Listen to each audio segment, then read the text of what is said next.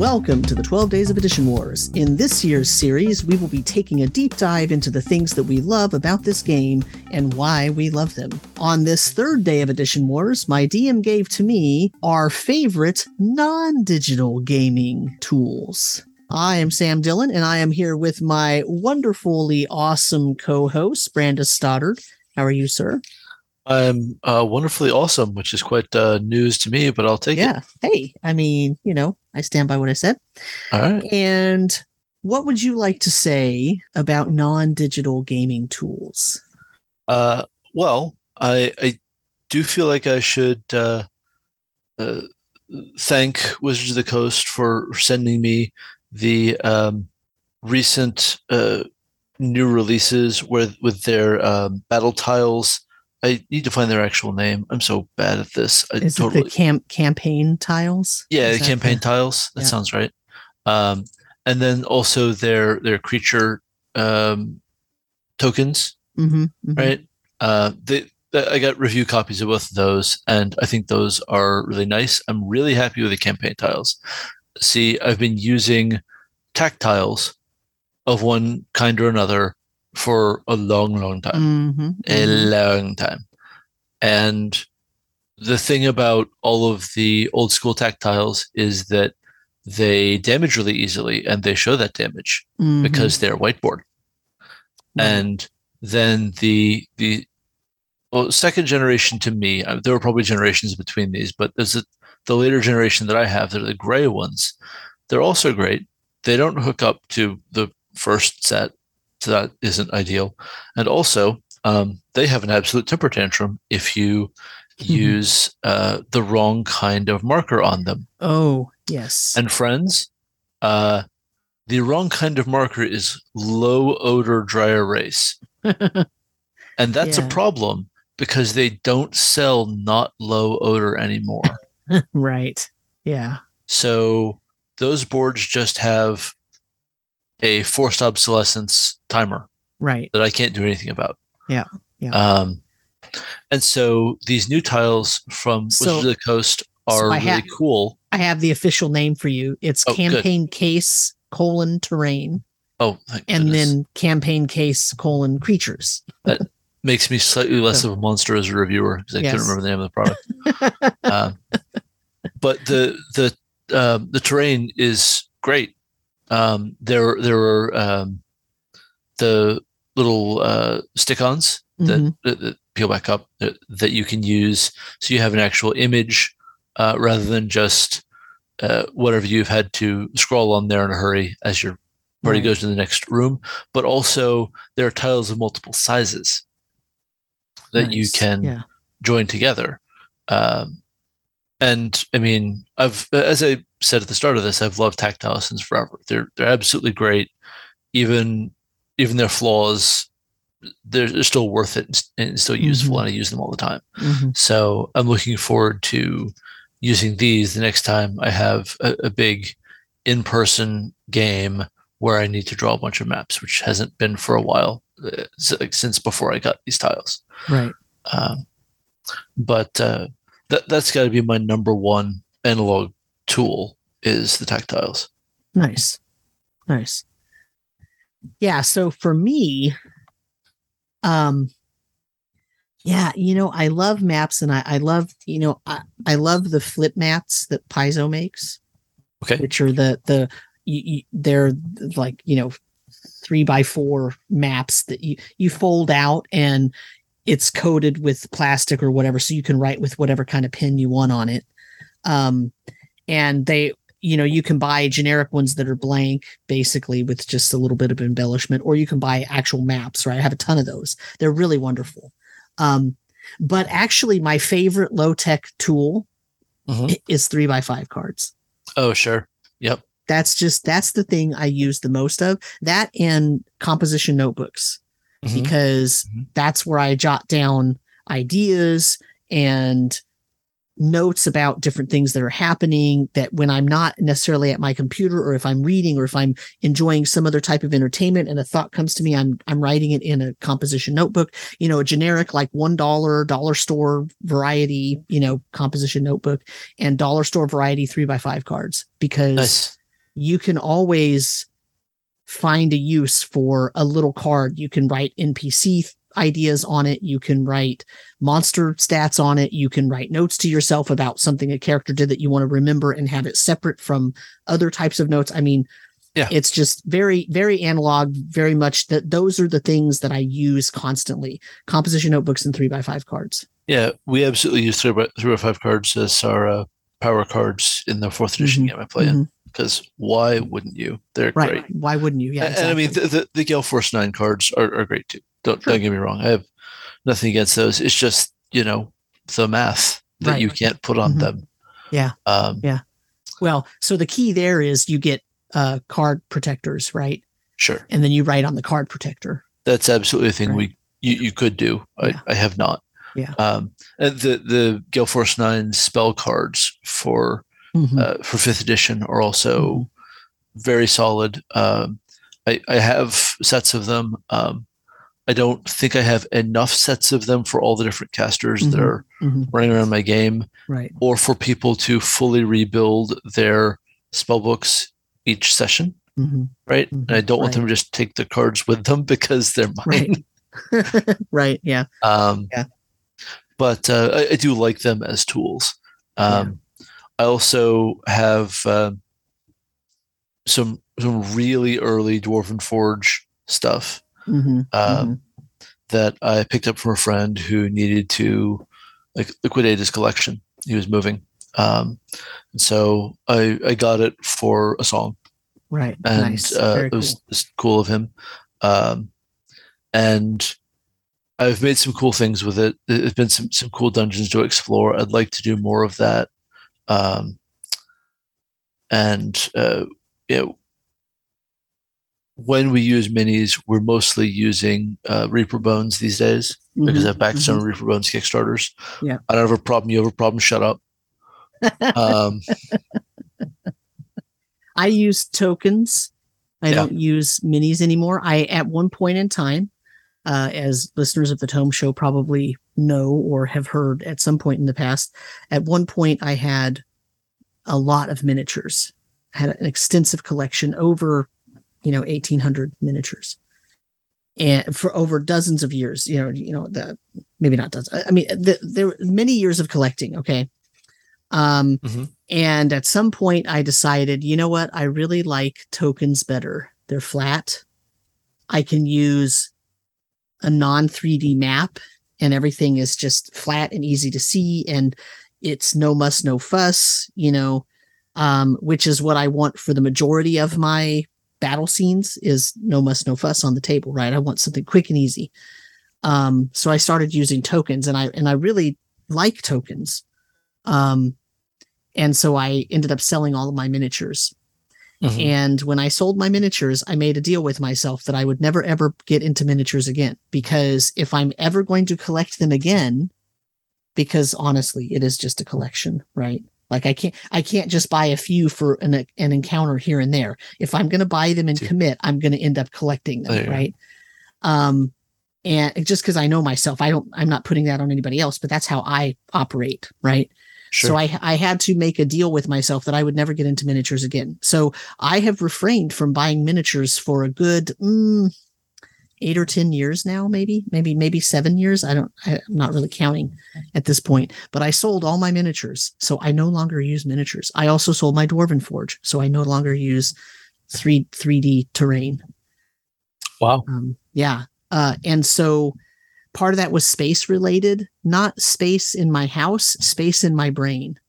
Cause it got to where I was making encounters and using the equipment I had to develop different pieces of my game.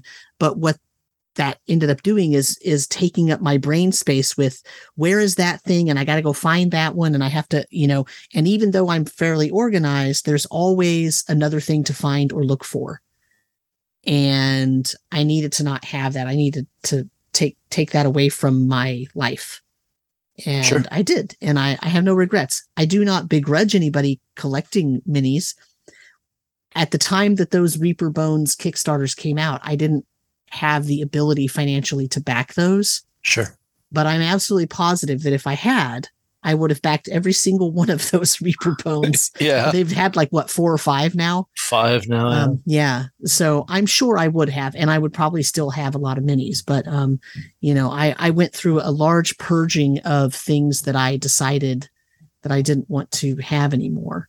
Um, Yeah. Um, my wife and I decided that we were going to be fine with having a lot of Reaper Mhm. bones, and so we Mhm. have all of these uh, like uh, picture shelves around our gaming table Mhm, on, mhm, uh, on, on the walls around our gaming table Right. to make them as available as possible.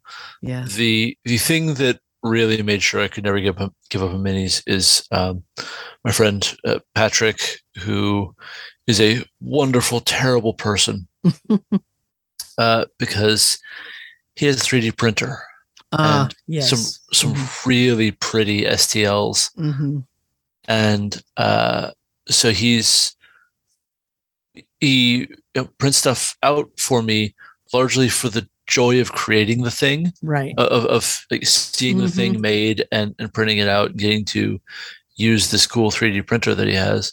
Yeah. Uh, and you know these these minis are so incredible and intricate and in some cases large that I think mini may no longer be strictly accurate, hmm but I also don't care they Right. rule. Right. So what can you do? Look, it's still a mini because if it was in real life, it would be much, much larger. Uh, right. Yes. That that is. It, it would. It has to be larger still, Mhm. but I I don't want to spoil it too much for my players. But I am excited to see them visit the court of Nessus someday. Nice. I will be sad if they don't. hmm hmm Um, and so uh, Patrick's 3D printer is my other favorite analog tool. That's maybe not fair, but it is accurate. well, it it produces for you a an analog, right? An, an analog Yeah, yeah. piece of equipment, right? Yeah, Yeah, yeah. yeah. So I think that counts. Yeah, uh, yeah. It's you know I, I think uh, if I if I had a house where I could have a setup with 3D printers, I would probably get back into miniatures and and terrain because I could print it Yeah. myself. And STL files. yeah, it becomes a, lot problem in a hurry. I'm just going to remind right. you of this. No, I know, I know. But I, but but in that case, I'm making them myself. So there is that different aspect to it of the joy of seeing that thing created and finding a good STL file and you know producing that item, right? Or designing and producing something is very different from just purchasing and collecting, right? So, Yep. um, but yeah, but no, yeah, no, I don't. I, I I love miniatures, I really do, and but for me, they started getting in the way of my creativity when I was trying to just, you know, make the game. You know what I mean? Uh, and so, and that that was a me problem, fully full on a me problem. I don't blame anybody or any company or any anything like that. Um, you know, so that's just that's what it is. Um, but anyway, back to the so you know, Paizo makes really nice uh, spell cards and and battle cards for their creatures as well uh, for Pathfinder 2. So I'm really I'm really liking that system right now, which is why I keep mentioning it. But their Yeah. their stuff is really good, and and you know it's it's it has a similar problem though to the fifth edition ones, which I also have, right? Um, and that is if you don't. So there's two problems with it. If you're the type of person that wants that thing to stay pristine, and you're not going to use it, Hmm. then don't buy it, Yeah. right? Because it's just going to sit on your shelf and never be used. But if you're if you want to use it, you can um, for some of some sizes of the cards, you can get you know card protectors that you can get them relatively cheap, right? Um, or you can just not worry about it and use them and enjoy them for what they are. They're meant to be used, right? And so if that is up your alley, then I highly recommend those things because they're really helpful. Um, on the other hand, if it's not something you would use, they're nice, but they're not like the end all be all, right? Because they just, I, I guess what I'm saying is for me, the older I get, the the I find the utility in things it outweighs uh just having it, right? Like I Mhm. want to be able to use it. Yeah. And so I find that if I'm not using something, I'm I'm probably I get rid of it, right? I start to I start to, you know, I donate it or I, you know, I don't just throw it in the trash. That's not what I mean. But I, I you know, I'll donate it or I'll sell it or I'll give it to somebody who needs it or wants it or whatever. But like if it's not if I'm not going to use it, it's not like, you know. And so um so my I, you know if you probably if we had done this podcast like five ten years ago my list of digital tools would have been much longer. My list of analog tools would have been much longer. But i've really pared back with what i what i use and what i keep and what i and, and what i have in my game because it's much more freeing to me now. And it's just it's more it's more the style that i want to be right? Mhm. not to say that if you if we have this another 10 years uh i might have totally flipped again right so who knows Sure, sure. That'll, I'll, pro- uh, I'll be- probably probably still always use three by five cards though, just so you know. no. The, I mean, they're great. Uh, it hasn't really been part of my approach. Mhm. There isn't a good reason for that, it, just in terms of game running. Um, I am definitely aware of people who absolutely swear by them. Um, my 13th age GM makes good use of them because we don't use battle maps, so Mhm. he'll just sketch the the sort of area at some scale on a three by five card, right. um, and sort of give us a general idea of where we are. Mhm, mhm. Uh, there's a lot of great ways to use something as as simple and physically modular, so to speak, Mhm. as a three by five card. oh yeah. Uh, Oh, and that brings up another thing. Graph paper, oh, sure, right? sure, sure, sure. I, I I bought some uh sets of six pads of of graph of generic graph paper from Amazon, really super cheap a couple years ago. And it's like my scratch paper. Like it's it's so nice because if I want to just sketch a little map, it's right there and I can get distances if I want them because it's got it's got grids on it, right? Yeah. Um, which is awesome. I used to always use graph paper as my note taking paper in college. So um it brings that right back. Uh, makes me feel young again a little bit. um, I, uh, I I use graph paper uh, much more extensively now than I used to because I'm writing more adventures for Mhm. publication than I used to. Yep, yep. Uh, and so, as an adventure writer who is not a cartographer, it's still incumbent upon me to draw the map that I have in my head so that a real cartographer can turn it into something that you'd put in a book on purpose. Right, right. Yep, yep. How how do you feel about DM screens? Uh, I use them very intermittently. Um, most of the time, uh, what I have on the table, if I'm running a game in person, is my Microsoft Surface, because uh, as I mentioned in the last episode, I've got my session notes in a Word document or a OneNote document. Mm-hmm. And so, you know, in terms of shielding my notes, literally that's what the Surface is doing. It, Right. It's got that covered. Mhm. Um, and so the the like, shield my notes function of the DM screen is not an issue for me. Um, the accessibility of tables uh, is f- fairly nice. I like that okay.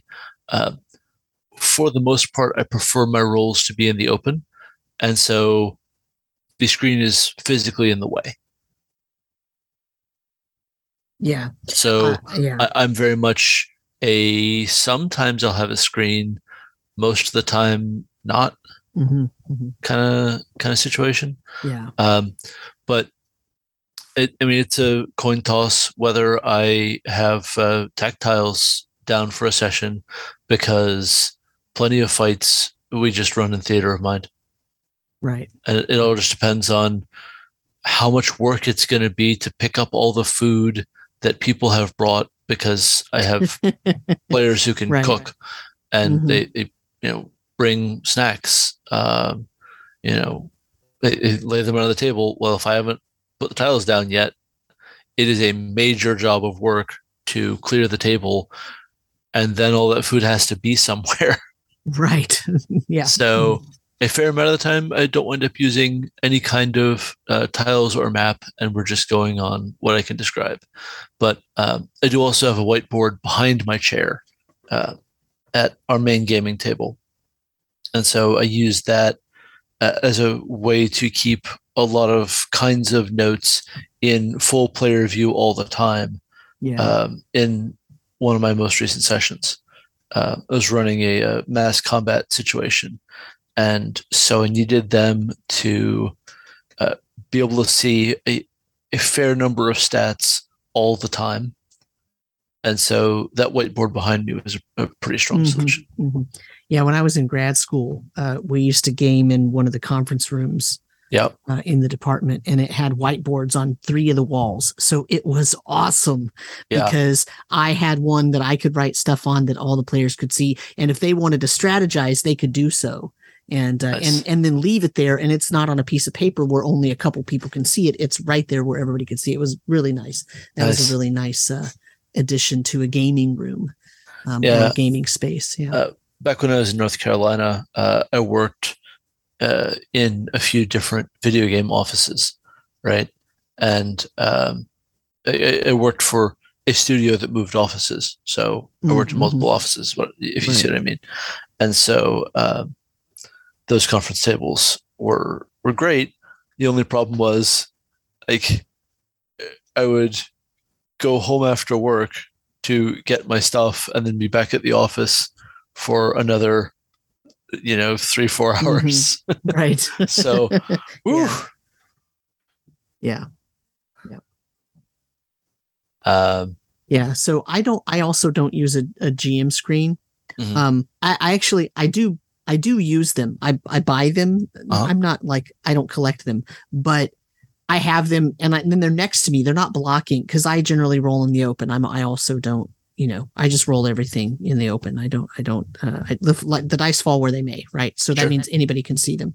Um, but I keep I keep them I, I keep a DM screen for the tables or for notes, or I can put, you know, some, you know, post it notes or whatever on it and point out and remind myself, oh, yeah, that table, or, you know, give out inspiration or whatever. Right. Sure. Um, and not have it blocking any scenery. Right. Nice. Yeah. scenery being people around the table and yeah, yeah, yeah. Um, no, it's it's good. Uh, my position at the table does not make that super feasible for me. Um, yeah. Just like yeah. I'm at one end of a long table, right? Mm-hmm, mm-hmm, uh, mm-hmm. I know that a lot of folks swear by being at the center of the long side. Oh and, no, I'm always at the end. Right. Yeah. That's that's me. Um, I'm at I'm at the I'm at the end, but then I also often have a little side table next mm-hmm. to me, mm-hmm. either a, either like a TV tray table or a little tiny like coffee yep. table kind of end table type of thing, so that I can put stuff on it. Uh, not not hidden. Not I got hidden, one of those. Just, it's covered know. in dwarven forge.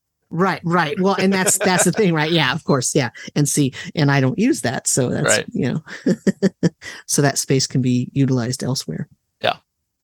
Um, all right. Well, I mean, yeah, I, I'm trying to think of other typical analog types of tools and well um, i mean you certainly get your random random random number generator. Oh sure. Of course. Yes. Of course. Uh, the calamity cubes will have their day. Um, i mean I, i'm just that's a given unless you're playing uh you know dread I mean, I'm running a Lords of Gossamer and Shadow campaign now. And that that's the yeah, uh, yeah, yeah, the, the, clone of Amber Diceless. Yeah, so yeah, yeah, I mean, so, I, I am doing one of those. Mm-hmm, mm-hmm, mm-hmm. Um, yeah. I suppose if you're playing original Deadlands, you're using a deck of cards. So, yep. Yeah. Yeah. I mean, so I've done that. Yeah. So you have have a randomization aspect, right? Uh, yeah. You usually, yeah. Uh, but you know, I've got uh, the majority of many sets of dice. Mm-hmm. Oh, uh, yeah. Th- things have gone missing, and so I have fairly few complete sets. Mm-hmm. But uh, uh, one of the great things is that as a reviewer, uh, I, I, get each new dice set that WotC releases. So I oh, have nice. the the yeah. Laeral Silverhand set, and I have mm-hmm, the mm-hmm. uh, Witchlight set, and so on. Right. So yeah. those are great, and I'm very happy to have them especially like the the Laeral Silverhand ones for being sort of the the comically oversized d20s. Right. Yeah. Um, I uh, I have lots of s- sets of dice um, that I purchased uh, just because I liked the way they looked. Uh-huh. I generally purchase a new dice set for each new campaign. Mhm. um, even if I'm playing online. like my Castles and Crusades campaign, I, pu- I bought a new set of dice, even though we're playing online because we're using Owlbear Rodeo. So I don't use the dice that's integrated in that because they suck. So we just all roll our own dice and we're on the honor system. So I have new pair of dice, a new set of dice there. But I also I also like really interesting weird dice. So I have weather dice, I have direction dice, I have attitude dice with little facial expressions on them. I have NPC generating dice, several, you know, several different dice for class and ancestry and, you know, mood and alignment and all that kind of stuff. And then I have I have some dice for uh for creating dungeons, like so random, you know, uh dungeon morph dice and random village dice and like I just and you know, a bunch of DCC RPG dice and I just I have a ton of dice. I love dice. Dice are awesome. Yeah, who, man. Who, who who doesn't love dice? I I don't know a single role playing gamer who doesn't actually just love dice. I could find you some, but I'm not going to because, come on, Come on. I mean, they're the exception that proves the rule. I, I would agree with that. Uh, it, it's worth mentioning that uh, one of the most notorious dice hoarders in all of like gaming Twitter is an old friend of mine from way back. So okay, she she personally balances all of them with plenty to spare. nice. Yeah. Congratulations to you, Katie Downey. Yeah. Um. All right. Well, I think we've covered.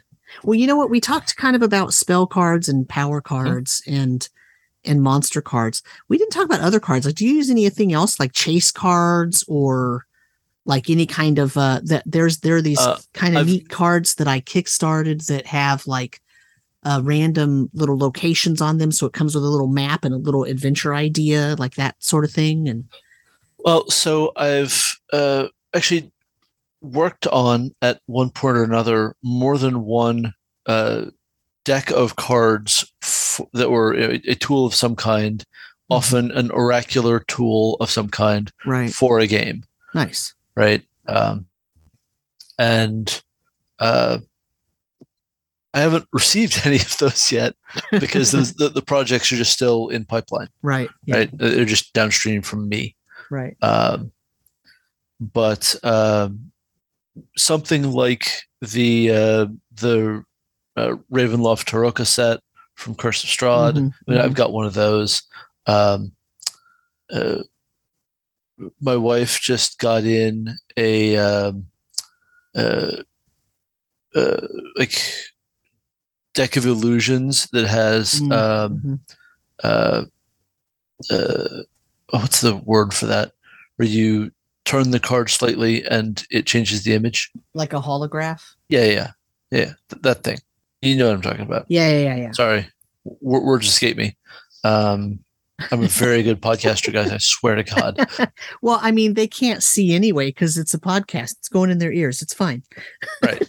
Um, so uh, she got one of those in, and it's cool to have props for your, your Mhm. deck of illusion. And um, they also did a, a holographic uh, deck of many things, which is really Mhm. cool. Yep, yep. And uh, I mean, I, I'm looking forward to the uh, announced uh, deck of many things themed uh, book. That will be one of the, the last actually D and D five e books that comes out. So that's Oh, interesting. uh, that's Yeah. gonna be cool. So cool. uh, so yeah, um, they're like uh, something like a tarot deck or oracular deck are are major uh, major thing in cards. I do have um, one of the Paizo Chase decks. Mhm. Um, and I think I might have the Starfinder, um, like planet or system building deck, whichever one that is. Um, I got those as as review copies. It's been Mhm. ages. Um, They used to also make these face cards that uh, they were kind of nice. If you were running one of their adventure paths, it was really nice because you could just get the the cards for all the NPCs right in in Yeah. one deck, and then if you're playing, you know, at the table, you just show them. Yeah. Um, they don't really do that as much anymore. I think it's it's so everything's gone uh, so predominantly digital, especially in the past Mhm. couple of years, that uh, it's all just online now. So Right. Um, I mean, when I was running Dragon Heist, uh, that was run strictly online, players scattered all over the country. mhm. And so uh, I bought the uh, art asset pack for Roll20 uh, that was associated with Waterdeep Dragon Heist. Mhm. And so that has art assets for all the NPCs. I, I love that. I thought that was really cool. yeah, yeah, that's nice. Um, so you know, if someone shows up, I can click the show to players button and they see the person who shows up. exactly. You know, it's static art, not Yeah. animated art or anything. right, right, still right, great. right. Yep, yep. And that's the same. That's just basically the face cards in digital form. Mhm, Um, Mhm. So yeah, yeah, cool. But I would not mind seeing, you know, more things like that. Um, last time, last episode, I talked about, you know, uh, wanting a, a searchable database of of Mhm. uh, stock art assets, and so, like, I love the idea of having more uh, character image tents to put on a table to show who's in the scene on the Mhm, NPC mhm. side. Right. Uh, I would just have to do the extra legwork and have uh, images ready for everybody, which I usually don't because um, it hadn't occurred to me before right now. right. I, I want to mention one of the, the great uses of those oracular decks is just uh, like adventure building. Like hmm hmm it, you need a system that's built to that deck, but it will, you know, help you figure out the the situation of the adventure, maybe that some of the twists along the way, kind of thing. Right. Um, you know, we've seen uh, die tables of that kind of thing in the DMG and in other books, so it's it's only obvious that you could do the same thing with cards, right? It's just a different Oh, randomizer, sure. so I guess you're Yep. good. hmm So I'm I'm working on a project like that right now for um, a particular game. Nice. Very cool. All right. So so before we leave, Brandes, tell me tell me something. Yeah, yeah. Is there anything in the analog realm that you wish existed but currently you don't have? So there is. I've I've been thinking about how I would make this for a long time. The issue with it is that it's pretty campaign or setting specific.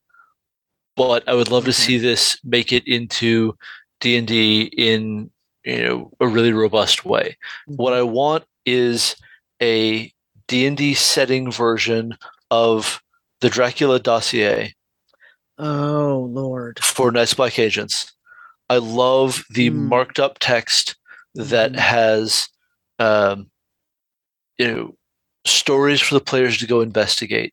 I want something like the Armitage Files that is just like the campaign starts, ton of text props are dumped in your lap. Good luck.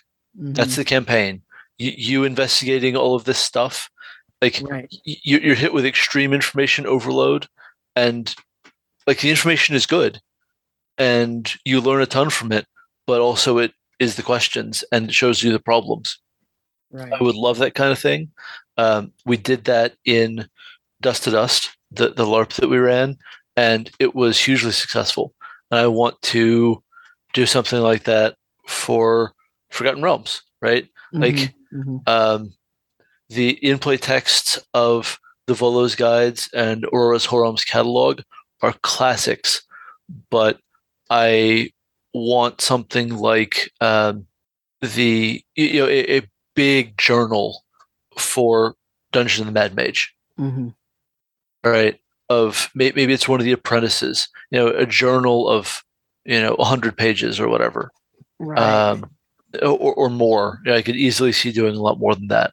Um, yeah. I, So I have- want to do the same thing for Eberron yeah. with you know a, a a total pastiche of Great Gatsby. Right. So this is there's a Swordfish Islands field Okay. guide that is it's an OSR based. It's it's a it's not in Forgotten Realms obviously, but Sure, sure, sure. it's it's uh it's Jacob Hurst's uh his his his his setting basically, and um, it, and the and the first product I ever saw of it was a field guide to the Swordfish Isles. Nice. And it's basically that. It's like the the journal that you find that it was written by the last people who went and explored, right? And so it's got sketches in it. It's got like notes that are actual journal entries. It's got a few maps. It's got like information on the flora and fauna that they ran into and don't eat this, it's poisonous. Yeah, You know, yeah, yeah. watch out for that. It's dangerous, that sort of but actual and then like clues to certain parts of the island. I absolutely that- love that. Yeah, it's it's freaking fantastic. Now, there's, there's another setting that I think really calls out for this kind of thing. It's it's one not, not a lot of people know about. And I think really want to get the word out about it. Uh, it's a setting called Middle Earth. I think you could really use some novels Yeah, yeah, some novels. Yeah, with Yeah. with like characters that can help you get Uh-huh. into the setting, Right. right? yeah, Just really draw you in and give you more stuff to want to investigate Right. because like the, the the setting has so much lore, but like Mhm. maybe so, so wait something's coming to me i'm, I'm getting a note here All right, folks, and that'll be the end of the episode. no, I no, I hear you. And, and the thing is, the Dracula dossier is so good.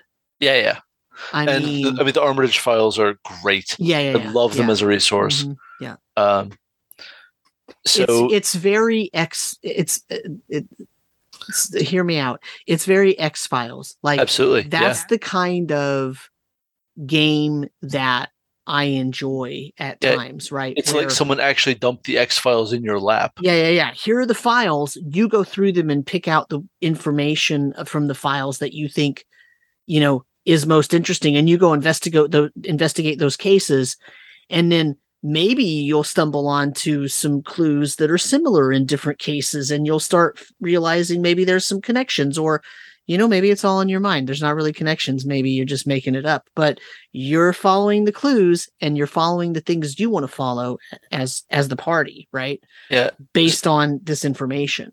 so i want to tell you about what we did in dust to dust Okay. um so we're maybe three or so events in Mhm. and um, a bunch of characters completely just mysteriously with no obvious physical source Mhm. uh, receive uh, books that are all titled the codex of wisdom and destiny volume 2 okay. Volume two. volume 2 Uh oh.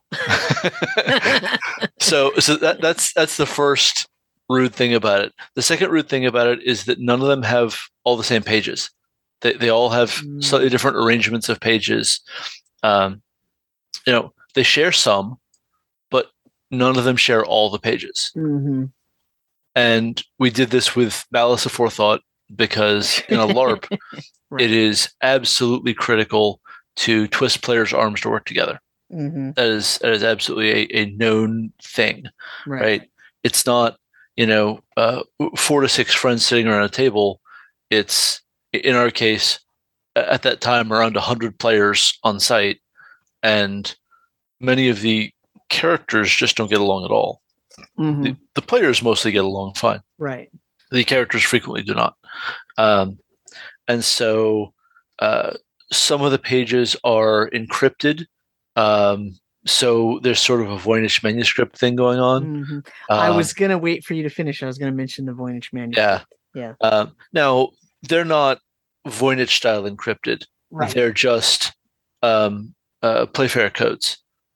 And one of my friggin' players, God love him, he brute forces Oh, one of the Playfair codes, and it, it's the one that you were supposed to like get all the clues to and solve last. Oh He brute god. forces that one, and then from that backfills the five that led to it. Right. Oh, Really, dude, you're killing me. Um, but uh, there are a total of something like thirty pages uh, that we wrote for this thing, yeah. and some of them have I- images on them uh, that are like uh, the mask of this one bad guy that we know we're going to use because Mhm. we already had the prop, so we could go ahead and draw it, and that kind of thing. And Yeah. so it was this way to uh, just toss out tons and tons of information because we also didn't know what the campaign was going to be about. A lot of the campaign was just this is our world. Go explore it. And right. you know, the stuff that you show us you're interested in is what's going to matter. And fortunately, we had the kind of player base that would respond to that, right? They, they'd show us interest, and so we would have it matter. Um, and so a lot of the the entries in this book, a lot of pages of the book, wound up being their baseline of information about that thing that we then expanded on. But it was a, a very useful way to, uh, you know, give them some information for free, some of the non-encrypted uh, pages, and then some they had to really, really work for because we had some players that loved that. And there are enough players it didn't matter if, you know, these 10 players don't like uh, ciphers. They just don't care about ciphers at all. That's fine. Mm-hmm, mm-hmm. There's someone else who does. I promise. Right. Right. And we knew that ahead of time. There were players who loved ciphers. Um, but that was very cool. A huge success for us. Yeah. And uh, I would love to do that in another campaign. Uh, I do want to point out that it was weeks upon weeks of pre-pro work. So there's that. Right. Yeah, yeah, of course, of course. Yeah, I have this um it's it's almost a, a bucket list uh I'll probably never do it, but boy, if I start it, I know I'll be working on it for the rest of my life. Um, this this crazy, dumb, wonderful idea of taking the Voynich manuscript because I have a really, really beautiful copy of it, mm. And uh, it's got some kind of different annotations and historical notes and whatnot about the different, you know, ideas that people had when they were trying to translate different parts of it or whatever. And uh, taking that and basically making a kind of West Marches campaign kind of guidebook style thing, kind of like what you're talking about with yep. here's the journal that you found, here's the thing, and here's the, you know, here's the clues and whatnot. Figure out what you want to go look for. You know, figure out figure out which mysteries you want to go find out more about and what what problems you want to solve about what's going on here and uh, and and you know basically translating the the Voynich manuscript into um you know uh, one of the role playing systems. I don't know which one it would be um but uh, yeah. probably something D&D adjacent right? If not D&D specifically. Um, but you know something that could be used or easily used in any basic fantasy role playing system. And uh, and and it's such a huge job because the Voynich manuscript is amazing, um, yeah. and also a huge mystery. yep. So, in other words, I would have to make decisions about it, and you know, there would have to be like a player's. Here's the player's book, and here's the GM's guide to, and it wouldn't be like, oh, here's what this means. It would be, well, here's some ideas mm-hmm. of how you might want to play this out depending on what your what your group does you know and man what an undertaking for I, sure i just don't sure. I, again i would be working on it for the rest of my life if if i ever started it. Well just make sure it's ready by the time you get to the retirement home. Yeah right. Yeah of course. Uh-huh. All right well i think that might round us up for this episode. Where can we find you on the internet sir? Well um you can find me at uh, Twitter for now at brandestoddard.com. Um, I'm also on Mastodon at brandestoddard at dice.camp. Uh, my uh, personal blog is brandestoddard.com. I also write for tribality.com. And my Patreon is Brandes How about you, Sam? Uh, I am on Twitter for now at DM Samuel. You can also find me at rpgmusings.com or you can find me on the Tome Show or you can find me on YouTube at RPG Musings. And uh, we hope you're having a wonderful holiday. And I hope that you will uh, join us next time uh, as we discuss uh, our favorite official book uh, for planning and inspiration.